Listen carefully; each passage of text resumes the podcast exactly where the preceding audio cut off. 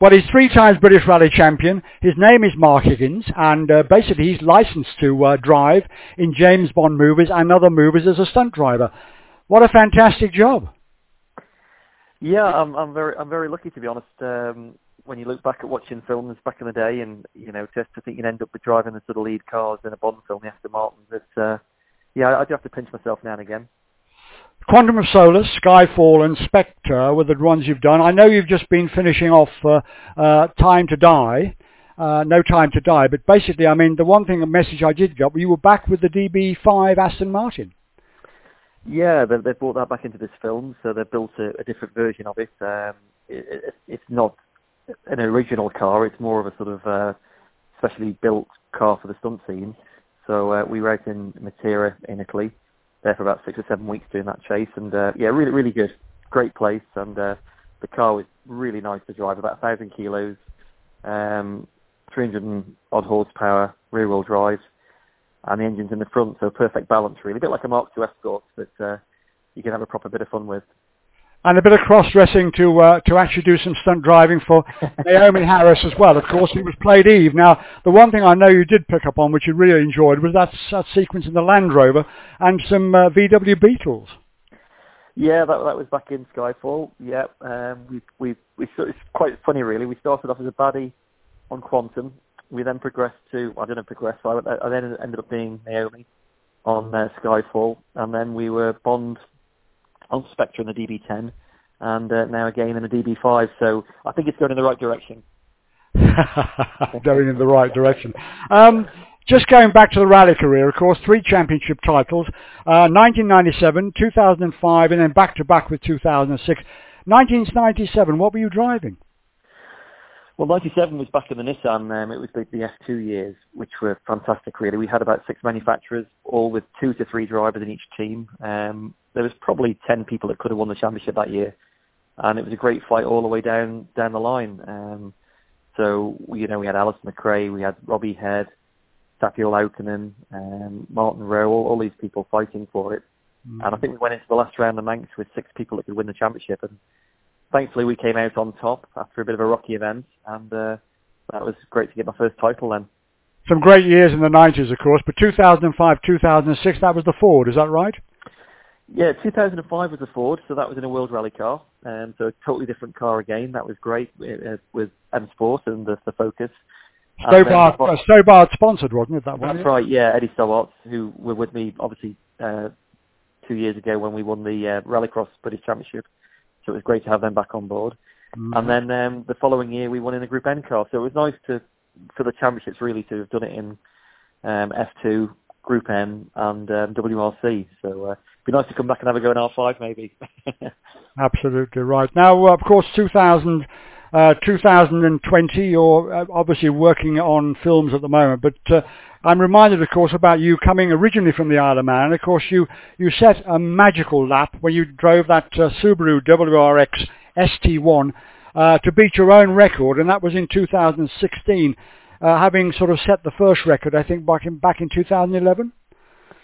Yeah, I mean that, has been a, a quite a, a, great thing that we did. To be honest, um, it was it was a long process to try and get it to happen. Um, we got our first attempt in a standard car with standard tyres uh, basically in uh, 2011, as you say. I think that was about 115 mile an hour lap. Mm-hmm. And then we did it again in 16, and then we had the car built from ProDrive to have a proper crack in 2016. Unfortunately, they only we only got a chance to do two laps, so there was quite a bit more to come.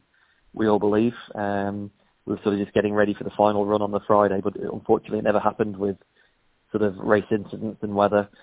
Um, so yeah, almost I got to 128.7, I think, with the average. It would have been lovely to have gone over the 130, um, but it was a great experience and, and something I'll, I'll never forget, really. And you also beat the time I think you set on the on the first day uh, by what 14 seconds or something. Sorry, I missed Patrick. Sorry. No, I say uh, you beat your you beat the first lap you did as a practice lap or whatever on the first day. You you beat it for by 14 seconds when you did the, the final lap. Yeah, yeah, yeah, we did. We, uh, I mean, our first practice lap out was at 125, I think it was, and that was from a standing start, and we were just sort of taking it easy to bed the car in, um, and then we went quite a bit faster, um, you know, for the final run with a flying, flying lap. So that, as I say, there was definitely a bit more in the bag um, to come. Me being a bit braver in a couple of places and a little bit of tuning on the car. Because the problem with the TT, it's it's 37 and three quarter miles. So if you've got the settings wrong, you know by the first corner, and there's nothing you can do till you get round to the, the back again. So it's very much an estimation on on what's going to work. Um, one fine tuning of the suspension can make a hell of a difference to the car. And if you've gone the wrong way, you're in trouble, and you, there's nothing you can do about it. So I think we did a, a not bad job considering there's a lot of factors in there which from the outside it looks like you know we could always go faster and do this, but it was very limited to what we did time wise and, and, and making it all work on the day. 17.35 minutes, uh, a, a, speed of 128.73 miles per hour, and uh, I think what 168.6 miles per hour top speed. Yeah, it was showing a little bit more than that, just over 170. But we were up there. If, I think if you see the, the, the video, we were up there a lot of the time, mm. and that's where we lost out quite a bit on the bikes. The bikes are getting up to nearly 200 miles per hour, so if we had a bit more top speed, that would have been a big help for us. Um, but that was as far as we could get out of it at the time with the gearing. Um, and uh, yeah, it's, it's pretty fast around there. it, it, makes people move when they're sat on the walls when it goes past at that speed. did you did you actually sort of uh, realise what you'd done when you got to the end of the lap, rather more than while you were doing the lap? I think when you get to the end of the lap, you're just grateful you've got to the end, um, and you've you know, you've not made a mistake or nothing's happened, and you've you've you've not made a you know overshot a junction or whatever. Because then again, that's the whole thing. You've got one shot at it. Uh, it's not like you can just go back and do it again the next day and have another few laps. Um, so it, it was a big pressure, and I think the biggest problem for us was waiting at the start because we were given the go ahead, then it was cancelled. We were given the go ahead. There was one of the days we went up to the Creg-ny-Baa, I think, three mm-hmm. times, kitted out, ready to go, thinking we are going to have a run, and then um, told to come back to the grandstand. So that was more nerve wracking than the actual run itself. Absolutely. 37 and three quarter miles, that particular track as a racetrack is totally unique, isn't it? Yeah, it is. Yeah, and it's not really like a racetrack. It's more like a rally stage in in its own way. But the speed of it's incredible. Um, you you work trying to remember all the corners is one thing, but it's like flat out, flat out, flat out, a bit of a corner, and then it just keeps working its way all the way around like that. Um, but when you're approaching stuff at that speed, a lot of corners look the same. So there was a lot of work went into it. I know I'm from the Isle of Man, but I moved off in '93, and there were certain sections which we just never drove as a kid. We always went over the mountains. So mm. uh, down Tholt-y-Will, for example, a, a famous rally stage, we'd, we'd cut out the bit from the bottom of Tholsey to Ramsey. So I had to work on that quite hard. And uh, it's a living, breathing thing, the TT course. Every lap's different. And uh, it really, I have to take my hat off to the guys on the bikes that do six laps at a time.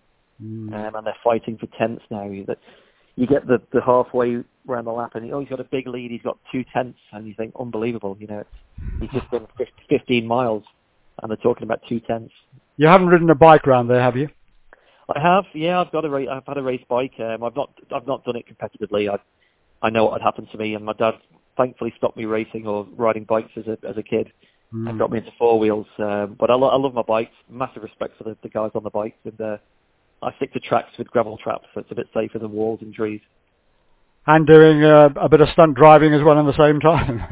yeah, yeah. I mean, that, that, that's sort of taken off and become a major part of what we're doing now. Although I, I really do miss the rallying. Um, mm. It's been quite a while now. As I say, we did the rallycross uh, two years ago, and uh, I, I did enjoy that. But there's nothing quite like being out there with a driver, co-driver, on a proper classic stage. And uh, maybe we'll try and get back to do something this year if we can. Do a couple of events.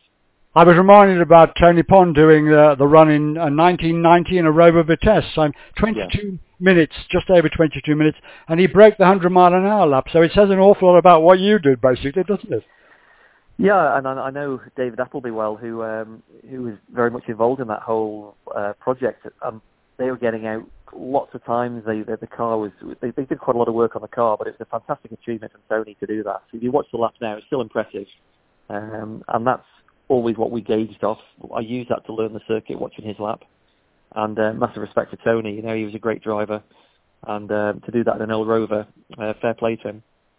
The lasting memory of uh, Tony, as far as I was concerned, was I think an RAC rally in the TR7, and he actually yeah. ended up in the in the line enclosure at Longleat. That's right. Yes, I remember that. I mean, I don't know what the lion must have thought, but I wonder what he thought.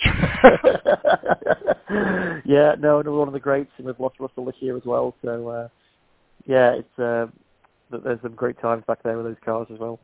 Fantastic. I mean, great characters, of course, as well, including your good self. And uh, as far as rallying is concerned, also mentioning the fact that you had a lot of success in China over the years. Yeah, we we did a lot out there. Um, I, I do miss that now, but not not at this very moment in time. I'm very glad to not be in China uh, with this virus going on. But uh, no. we were out there with different teams with Subaru, and we had a lot of wins over there, a lot of international wins, um, and some great rallying. To be honest, very very different. In a country, they, they only have five or six rallies, but you have a snow rally, an ice rally.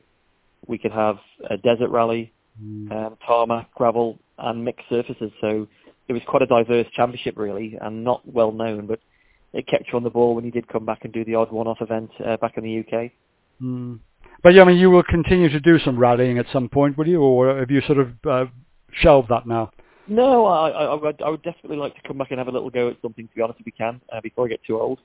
Um, as I say, I do miss it. The, the, the filming work sort of takes up a lot of your time, unfortunately, and it's it's very hard to find time to, to fit things in. But uh, no, I'm, I'm doing a lot of racing now with my son. My son's karting, so really enjoy that, and he's starting to do well.